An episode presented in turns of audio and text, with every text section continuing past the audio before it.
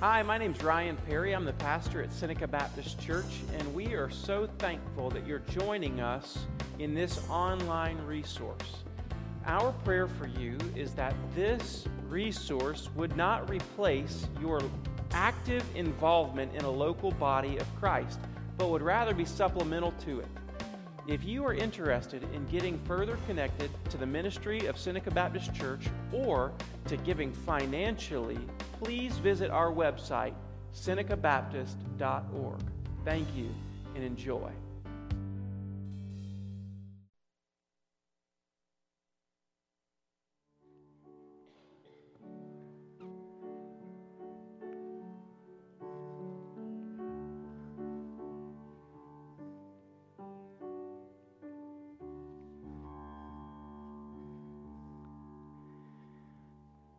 As we get started this morning, I just wanted to share with you a little bit of a, of a history to, to, you know, Memorial Day weekend. Memorial Day weekend was originally called Decoration Day. It originated during the American Civil War when citizens placed flowers on the graves of those who had been killed in battle. More than a dozen places have claimed to be the birthplace of the holiday. Uh, just a few of them. October 1864, three women in Boalsburg, Pennsylvania, are said to have decorated the graves of loved ones who died during the Civil War. Then they returned in July 1865, accompanied by more citizens for a, a more general commemoration. Another, a large observance primarily involving African Americans, took place in May 1865 in Charleston, South Carolina. Another formal observance for both Union and Confederate soldiers took place in 1866 in Columbus, Mississippi.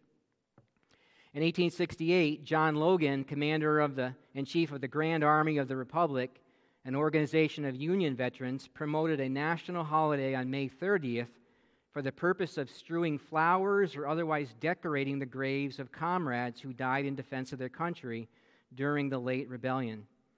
After World War I, as the day became, came to be observed in honor of those who died in all U.S. wars, its name changed from Decoration Day to what we call it today, Memorial Day.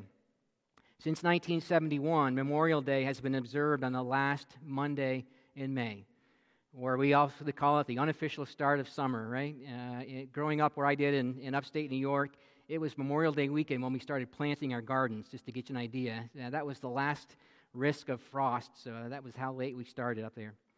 But it's a day set aside to remember and to honor those who've died in our nation's wars. Today, we also recognize those who've served in our military those who have been willing to put their lives on the line um, should duty call. So if you're here today and you've served in either the Army, the Navy, the Air Force, the Marine Corps, or the Coast Guard, would you please stand for a moment? I have several here. Let's give a hand for those who've served our country.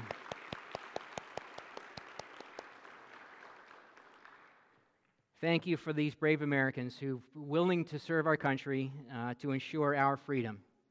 So, today, as we move into our, our, our lesson, so Memorial Day brings with it this, this idea of remembering, right? Remember, memorial, remembering things.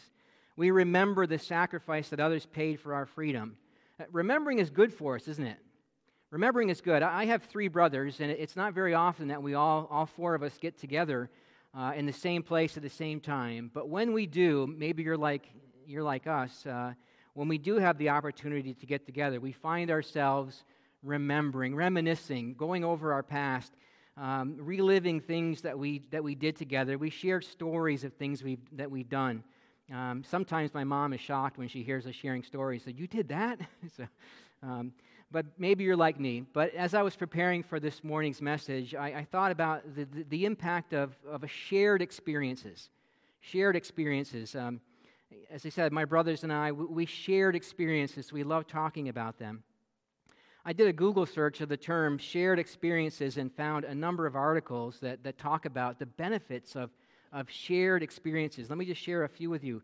Um, in a couple of studies conducted out of Yale University, scientists found that sharing an experience with another person, even without communicating, amplifies that experience. Both pleasant and unex- un- unpleasant experiences were more intense when they were shared with someone else. And they tested it by using chocolate. So they had some very flavorful, good tasting chocolate.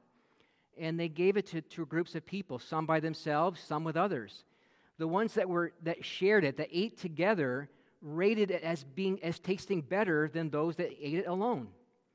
Conversely, those that ate bitter chocolate, extremely bitter chocolate, also rated it better if they shared it alone or together than if they did alone. So, shared experiences can bring value. Um, another one says that when we look back on our lives, the things we remember the most are experiences we shared with others. Some good, some bad, but all of them made us who we are. Positive shared experiences enhance our feelings of belonging, connectedness, and a sense of meaning. It also boosts our self esteem and decreases feelings of depression, anxiety, and isolation. Another article said that shared experiences provide mental and physical health benefits. We develop longer lasting happiness, we create meaningful relationships, we broaden our sense of purpose, and we stay healthier longer by having shared experiences. And then lastly, scientists, uh, researchers and scientists have learned that reminiscing not only brings people joy, but it also gives them the sense that life is meaningful and has purpose. Nostalgia, they quote this nostalgia seems to have the most benefit when people reflect on how loss and other negative experiences contributed to personal growth or success or can be appreciated. So, from these articles, it's clear that there are benefits to shared experiences and remembering them. So, depending on the, the translation of your Bible, what you use, and the specificity of the word, but the word remember is found over 160 times in the Bible. Over 160 times. And if you count its variances, remembering and other variants, you get over 500 times that a variant of the word remember is found in the Bible. So that brings us to our text this morning, Ephesians chapter 2, beginning at verse 11. If you don't have a Bible, there's a hard black, uh, hard black Bible in the pew rack in front of you. Please take that, use it. If you don't own a Bible, please take that home, and, and that's our gift to you. Uh, use that and use it, use it well. But let's begin at uh, Ephesians chapter 2, beginning at verse 11. Look at how it starts. Therefore, remember. Therefore, remember um, that at one time you Gentiles in the flesh, called uncircumcision by what is called the circumcision, which is made in the flesh by hands, remember that you were at one time separated from Christ, alienated from the commonwealth of Israel, strangers the, to the covenants of promise, having no hope without God in the world. But now in Christ Jesus, you who were far off have been brought near by the blood of Christ. For he himself is our peace, who has made us both one and broken down in his flesh the dividing wall of hostility by abolishing the law of commandments expressed in ordinances that he might create in himself a new man in one place of the two, so making peace, and might reconcile us both to God in one body through the cross, thereby killing the hostility. And he came and preached peace to you who were far off, and peace to those who were near. For through him we both have access in one spirit to the Father. So then you are no longer strangers and aliens, but you are fellow citizens with the saints and members of the household of God built on the foundation of the apostles and prophets, Christ Jesus himself being the cornerstone, in whom the whole structure being joined together grows into a holy temple in the Lord. In him you also are being built together into a dwelling place for God by the Spirit. Let me pray. Heavenly Father, I want to thank you for your word. Thank you for this, um, this idea of, uh, of remembering and remembering shared experiences that we have together. Um, help us to see clearly from your word this morning how connected we are and what that means uh, for us today. We ask this in Jesus' name. Amen. So, as I said, the scripture opens with the words, therefore remember. It's been said many times that when, by preachers, you've probably heard it, but when you see the word therefore, you have to ask yourself, what's that therefore, therefore? It, it always points back to something that had been previously written, eh, it may be in the same chapter or previous verses or even earlier chapters. In this case, let's take a few minutes to see what this therefore is therefore, and to whom Paul is writing when he calls them to remember. Well, let's start with the who question first. We have a couple of very clear indications for us in this passage about who Paul is writing to.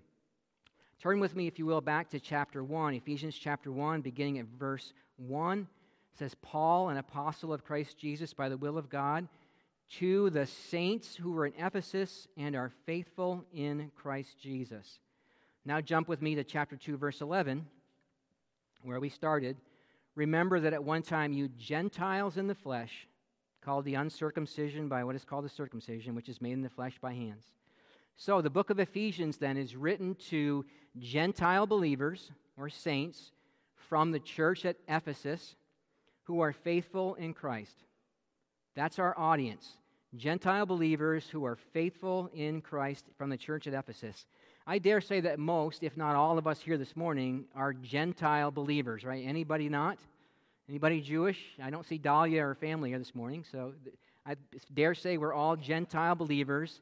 Most of us would call ourselves saints, and I think most of us would consider ourselves to be faithful in Christ Jesus. So we have a shared experience with the recipients of this letter, don't we? So the therefore now is relevant for us today as well. So let's dig in and just see what see just what Paul encouraged these faithful saints to remember. What is he pointing them back to? Well, let's I want to have you look at three elements of this passage that I see this morning. First, remember what you were. He's calling them to remember what you were. Paul begins his call for the Ephesians to remember by first speaking of their past. He reminds them that they are Gentiles. This church appears to have uh, experienced some friction between Jews and Gentiles. This would explain why Paul goes into a discussion on the relationship between these two groups and at this point. In verse 11, he shows that the Gentiles' hopeless condition before salvation by contrasting them with the Jews. Warren Wiersbe, a, a, a, commentator, wrote this. He said, In the first 10 verses of Ephesians 2, Paul has discussed the salvation of sinners in general, but now he turns to the work of Christ for Gentiles in particular. Most of the converts in the Ephesian church were Gentiles, and they knew that much of God's program in the Old Testament involved the Jews. For centuries, the circumcision or the Jews had looked down upon the uncircumcised, the Gentiles, with an attitude that God never intended for them to display. The fact that a Jew had received this physical mark of the covenant was no proof that he was a man of faith. It was physical, it was done by hands. God's plan of salvation in the Old Testament came through the Jewish nation. That's that still didn't mean that all Jews were truly redeemed. It only meant that the message of redemption came through the Jewish nation. The Ephesians, as Gentiles, did not have natural, uh, uh, natural access to that message of salvation. Paul con- contracts the conditions of the Jews and the Gentiles to show the Ephesians how significant their salvation is. Circumcision was a source of pride for the Jews. It was a visible sign of their historic relationship with God. Therefore, it was a term of derision, a religious slur, if you will, for the Jews to call the Gentiles uncircumcised. They, it was a slur, much like we might use today in our, in our culture for, for slur words. The Jewish nation had forfeited their special position with God because while they were physically circumcised, their heart attitude was not one of submission to God. So Paul says the Jews were called to circumcision by what is made in the flesh by human hands. He implies that while they were physically circumcised, their heart was not.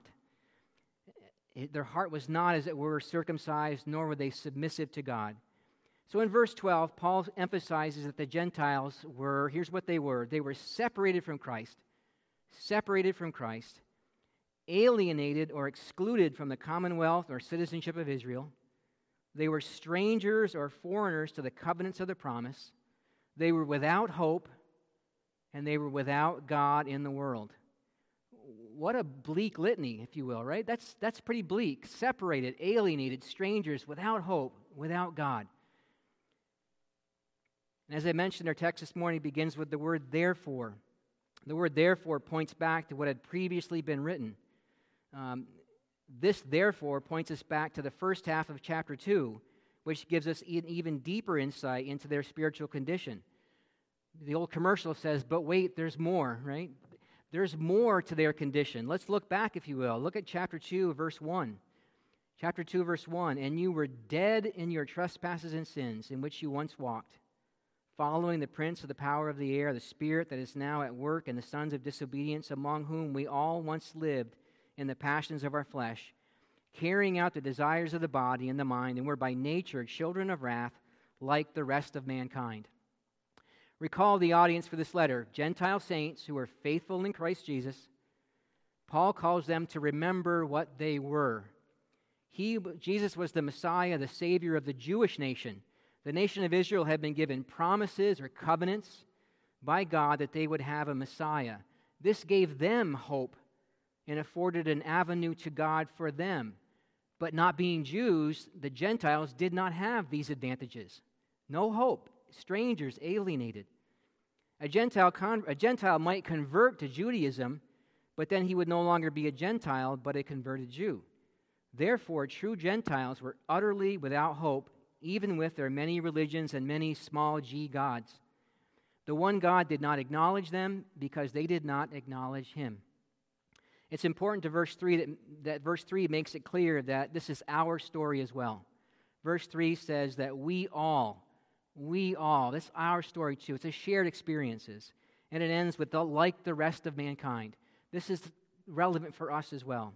Before salvation, we too were separated, alienated, strangers who had no hope and were without God. We were spiritually dead in our sins. We were disobedient to God. We were driven by our flesh. We were children of God's wrath. We therefore have a shared experience with the, these Gentile saints at the church in Ephesus, don't we? That's our story. Jesus calls them, or Paul, excuse me, Paul calls them in this letter to remember what you were. Remember what you were. He also calls them now to remember what you are, what you are now. God, because of his mercy and love, did not leave them in this hopeless condition. Christ abolished the distinction between Jew and Gentile. All people are now considered the same before God. His death on the cross made this wonderful thing possible. Look with me, will, if you will, at verse 13. Verse 13, but now in Christ Jesus, but now in Christ Jesus, you who were once far off have been brought near by the blood of Christ. This but now in Ephesians 2:13 parallels the, the but God in Ephesians chapter 2 verse 4. That verse says, But God, being rich in mercy because of the great love which he loved us, there are, I think, perhaps no two better words in all of Scripture than what we find in Ephesians 2 4, but, but God. We were hopeless in our conditions. Remember what you were dead, hopeless, without God, strangers, alienated. But God. But God acted. But God acted. And verse 13 says, But now, but now, this is what you are. So both verses speak of this gracious intervention of God on behalf of lost sinners. Uh, again, two, two the most powerful words in all of the Bible. God acts when mankind can't. He acts when we can't. Uh, we were dead and without hope, and Paul calls these believers to remember what you are now. First, he made them and us alive together with Christ. Look at verse 2, uh, chapter 2, verse 5. Even when we were dead in our trespasses, he made us alive together with Christ. By grace you've been saved. Our sins had made us spiritually dead, they separated us from God. Christ accomplished the spiritual res- uh, resurrection by the power of the Spirit using the Word.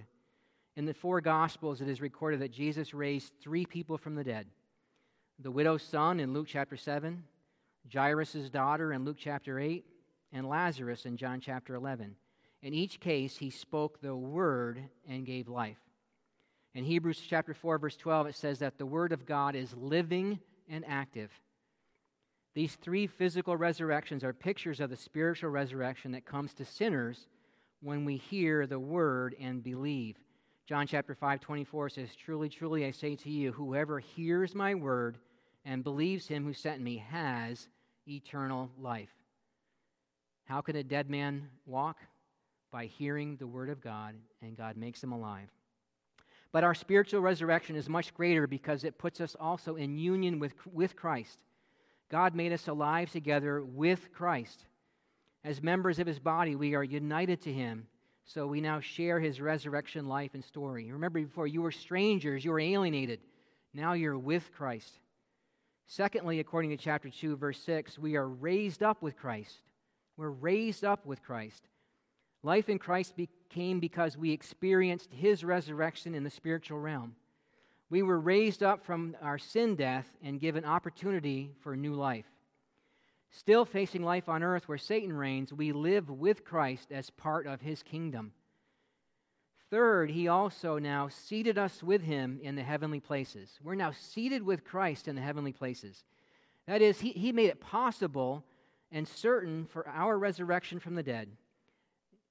We will live eternally one day. Uh, and his mysteriously and he has mysteriously positioned us in heaven where Christ dwells. Where's your dwelling place today? in heaven.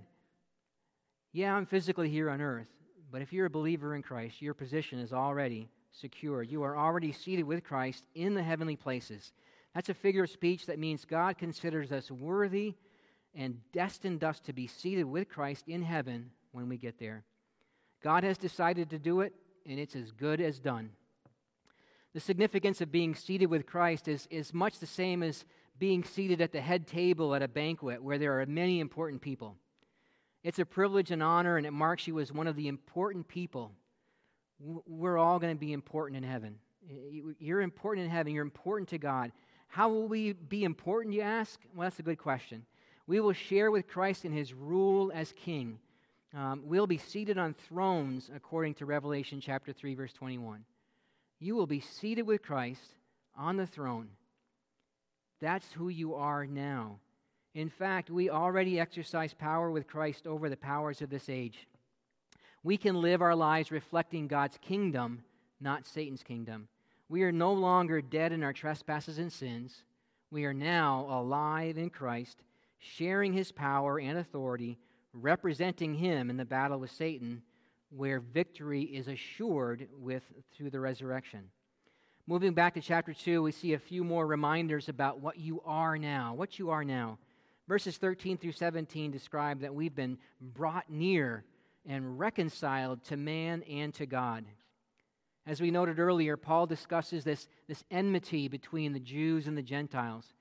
What is just important to note is that, there's, that this is a twofold en- enmity between Jews and Gentiles and between sinners and God. Not only did the Gentiles need to be reconciled to the Jews, but both the Jews and the Gentiles needed to be reconciled to God. This was the conclusion the, that the apostles came to at the Jerusalem conference that's recorded in Acts chapter 15. Peter said that God made no distinction between us, Jews, and them, Gentiles, having cleansed their hearts by faith. But we believe that we will be saved through the grace of the Lord Jesus just as they will. It was not a question of the Gentile becoming a Jew to become a Christian, but the Jew admitting he was a sinner just like the Gentile. Romans 3:23 makes it clear there is no distinction for all have sinned and fall short of the glory of God. We all have that shared experience of sin. The same law that separated Gentile and Jew also separated man and God. And Christ bore the curse of the law on himself. God wants peace to be both horizontal with each other and vertical with Him. That is, He wants Jews and Gentiles to be at peace with one another, and He wants both of them, now reconciled to each other, to be at peace with Him. Paul describes here perhaps the greatest mission in history. Jesus Christ not only reconciled Jews and Gentiles, but he reconciled both of them to himself in, the, in one body, the church. Christ is the one who gives us peace with God. verse 14 says, For he himself is our peace. The word reconcile, we used that a, few times this morning. The word reconcile means to bring together again. To bring together again. Um, I was, uh, you know, a, a, distraught husband wants to be reconciled to his wife who's left him. A, a worried mother longs to be reconciled to a wayward child. And the lost sinner needs to be reconciled to God. I found a story this, this week as I was preparing that I want to share with you. Uh, it's a story uh, another preacher told. He says, A man stopped in my office one day and said he wanted to get help. My wife and I need a recancellation he blurted out. A recancellation. I, I knew he meant reconciliation, but in one sense, recancellation was the right word. They had sinned against each other and, and the Lord, and there could be no harmony until those sins were canceled. A God of love wants to reconcile the sinner to himself, but a God of holiness must see to it that sin is judged. God solved the problem by sending his Son to be the sacrifice for our sins, thereby revealing his love and meeting the demands of his righteousness. It was truly a recancellation. Your sins have been canceled. So, sin is this, is a great separator in the world. It's been dividing people since the very beginning of human history. When Adam and Eve sinned, they were separated from God. Um, before long, their sons were separated from each other, and Cain killed Abel. The earth is filled with violence, Genesis chapter 6, verse 5, and the only remedy seemed to be judgment, the flood. But even after the flood, man sinned against God and each other, and they even tried to build their own unity without God's help. Let's build a tower, let's get there ourselves. The result was another judgment that scattered the nations, confused their tongues. Man needs to be reconciled to each other. It was then that God called Abraham, and through the nation of Israel, Jesus came to the world. It was his work on the cross that broke down the dividing wall of hostility and abolished the enmity between Jew and Gentile and between sinners and God. Finally, verse 18 19 reminds us that because of the work of Christ, we now have access to the Father. And we are no longer strangers and aliens, but fellow citizens with the saints and members of the household of God. That's who we are now. Redeemed Jews and Gentiles are no longer estranged from each other. They are now fellow citizens of the kingdom of God. Race or nationality or political party make no difference. All are redeemed people through the cross of Christ. Alienated foreigners had, with no citizenship papers, these Gentiles have joined the people of God with heavenly citizenship. Not only are they citizens of a heavenly kingdom, but they are also members of a spiritual family. They're part of God's household. In verse 20, Paul switches to the metaphor of, of a building and declares that both Jews and Gentiles are, are stones, as it were, of a building. The building rests on a solid foundation the faith, testimony, and life of Christ's closest followers, his uh, apostles. It also rests on the foundation of the prophets these are usually taken as, as, New Testament prophets who, who proclaim and explain the Word of God, but it may also well include the work of the Old Testament prophets in laying the foundation on which Christ built. The key is not the foundation, however, but the cornerstone. The cornerstone, a term taken from Isaiah 28 16 and Psalm 118, verse 22. It's clear from Ephesians 2, verse 20, that Christ is the cornerstone the stone to which all other stones are connected. The cornerstone binds the structure together. Jesus Christ united Jews and Gentiles in the church. This reference to the, this holy temple would be meaningful to both the Jews and the Gentiles in the Ephesian church. The Jews would think of Herod's temple in Jerusalem, and the Gentiles would think of the great temple in Diana.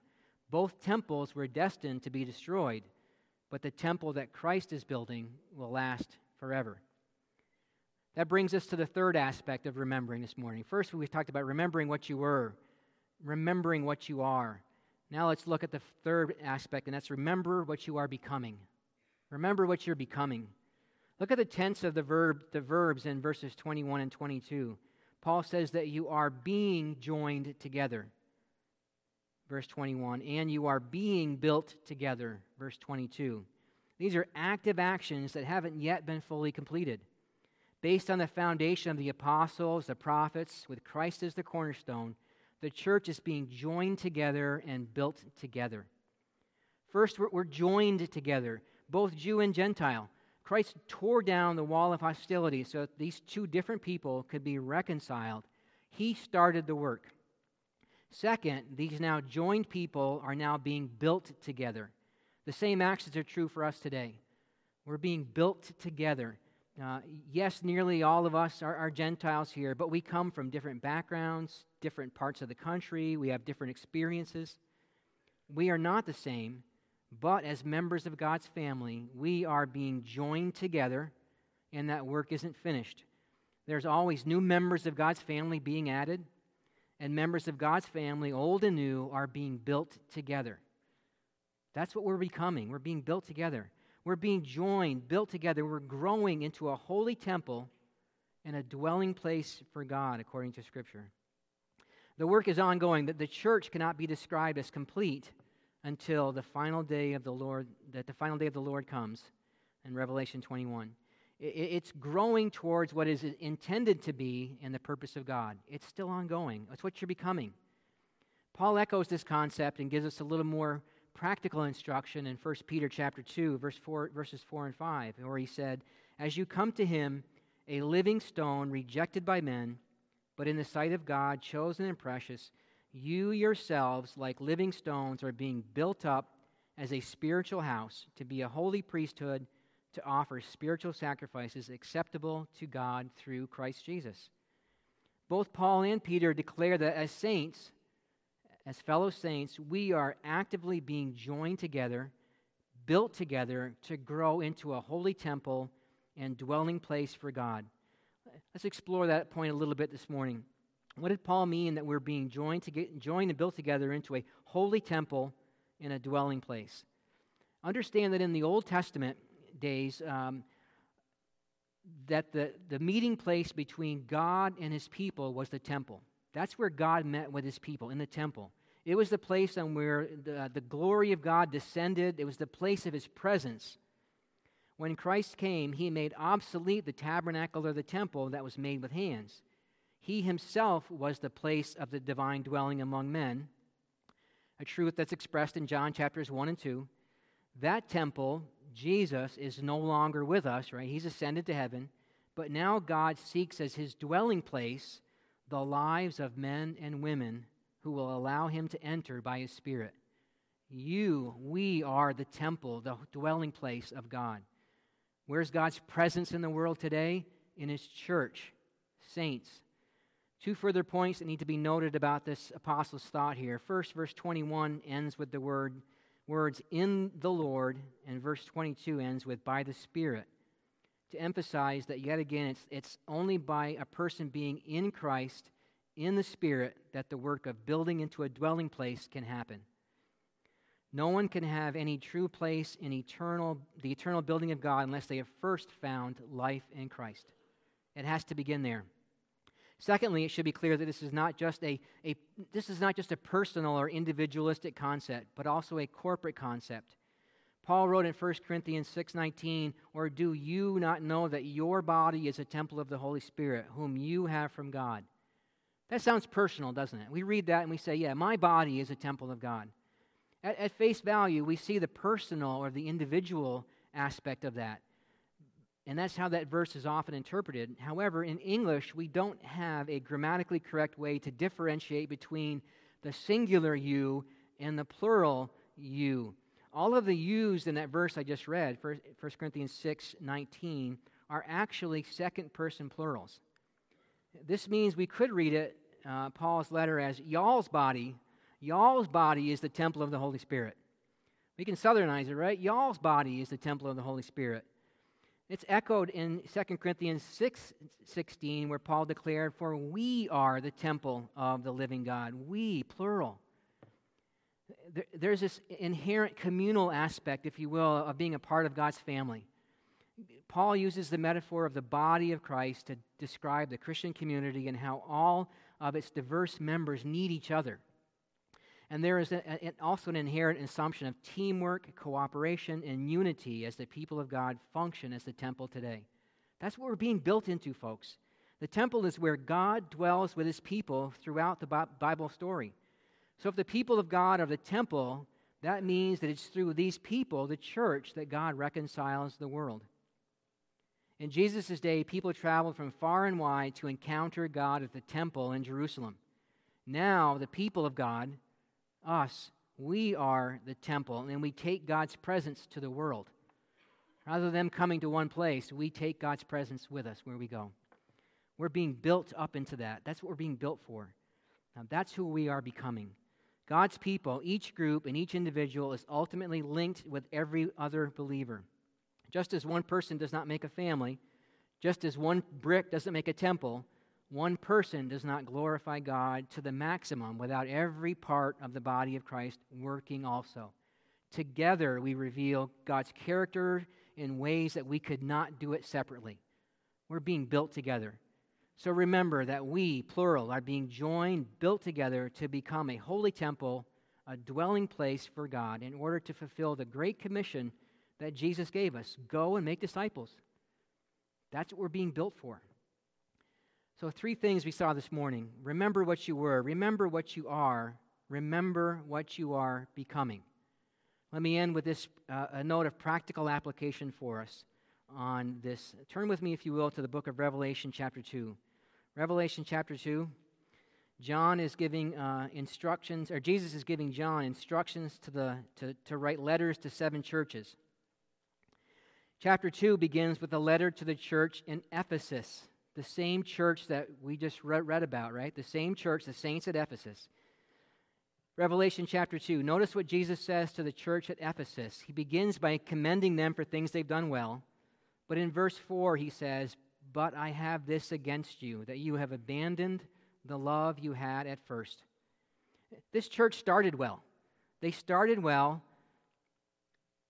They were formed from both Jewish and Gentile believers that God was building together. They worked together. They toiled. They patiently endured. They bared up for His name's sake. They hadn't grown weary. They kept going, but they had lost their first love. They lost their first love. Their passion for Christ, his glory, and his kingdom had fallen by the wayside. Notice the cure for their sin, verse 5. Remember. Remember, therefore, from where you've fallen. Repent and do the works you did at first. The very first thing that Jesus calls them to do after calling out their sin is to say, Remember. Remember bring us this back to Ephesians chapter 2. Remember what you were. Remember what you are now. Remember what you're being, what you're becoming. I think they'd forgotten that. Um, you've fallen away from these truths. I, I believe they lost their first love because they failed to remember those important truths. When we remember that we're spiritually dead, without hope, that through Christ we've been made alive, reconciled to each other, reconciled to God, that we're being built together, then we see ourselves and God and others rightly. Remembering these things should renew our love for the one who makes it all possible. Jesus tells this church, this church that they lost their first love. He tells them to remember, which leads to repentance. He says, Remember from where you've fallen, repent, and do the works you did at first. As I conclude, uh, remembering is important for us, isn't it? Remembering is important. Again, hundreds of times in Scripture, the word remember is found. Our shared experiences give, give us identity and shape the way we live and the way we think. That's true of any family, any community, or any nation. And it's especially true for God's people. I want to end with, with, with one more passage. It's in Psalm chapter 105. Psalm chapter 105. Do you want to know what it means, what it looks like if you've lost, if you still have your first love? Let's, let's put it that way. If you still have your first love, then Psalm 105 may be true for you. Psalm 105 begins Oh, give thanks to the Lord, call upon his name, make known his deeds among the peoples, sing to him, sing praises to him, tell of all his wondrous works, glory in his name. Let the hearts of those who seek the Lord rejoice. Seek the Lord in his strength, seek his presence continually. Look at all the verbs that are in there, all the actions. Give thanks, call upon his name, sing to him, sing praises, tell people about his wondrous works, glory in his name. If you have your first love, those will be true for you. There are many commands in these verses that, that encompass worship, evangelism, allegiance, trust, communion. But how are we to fulfill these commands? The answer is through one final command. Verse 5 says, Remember the wondrous works that he has done, his miracles, and the judgments he uttered. What's the key? Remember. Remember. What we do for God flows out of what He has done for us. That, the, the calls to praise, to proclaim, to sing, to tell, to seek, to rejoice, they flow from remembering the wondrous works that Jesus has done. uh, our prayer guide, the 21 Days of Prayer Guide, if you've been following, following with that, and I, am grateful for uh, the individual who put that together, thank you. But one of the, in the last week, there was a statement that I pulled out of it, and it says this the, the Bible contains many reminders to God's people to look back and rejoice in His work. Those who remember what He has done in the past find it easier to trust Him with their future. I love that quote. Um, the church at Ephesus learned that obedience falters. They lost their first love when memory fails. They failed to remember. Let's not repeat their mistake. Remember this morning what God is, what you were, what you were before you met God, what you are now, and what you are becoming, what we as a church are becoming. Let's pray. Father, I want to thank you. Thank you so much for um, loving us, for graciously coming when we were dead in our trespasses and sins, when we were lost without hope, strangers alienated from you. Oh, what a, what a hopeless condition. But you, you, you made us alive. You made a way for us to be re- redeemed, reconciled, for our sin to be recanceled, if you will to bring us back to you, to give us a new life, to give us hope, to, to give us uh, togetherness. And Lord, your, your work is not finished. The work's not finished. You're, you're building your church. You're still actively building your church. And each one of us are members of that church, being built together, growing together, becoming the temple of God, declaring your glory, your praise, bringing your presence with us as we travel this, this earth. Lord, help us to remember this weekend, to remember these things, uh, to, to, to not lose our first love. We thank you in Jesus' name. Amen. We'll sing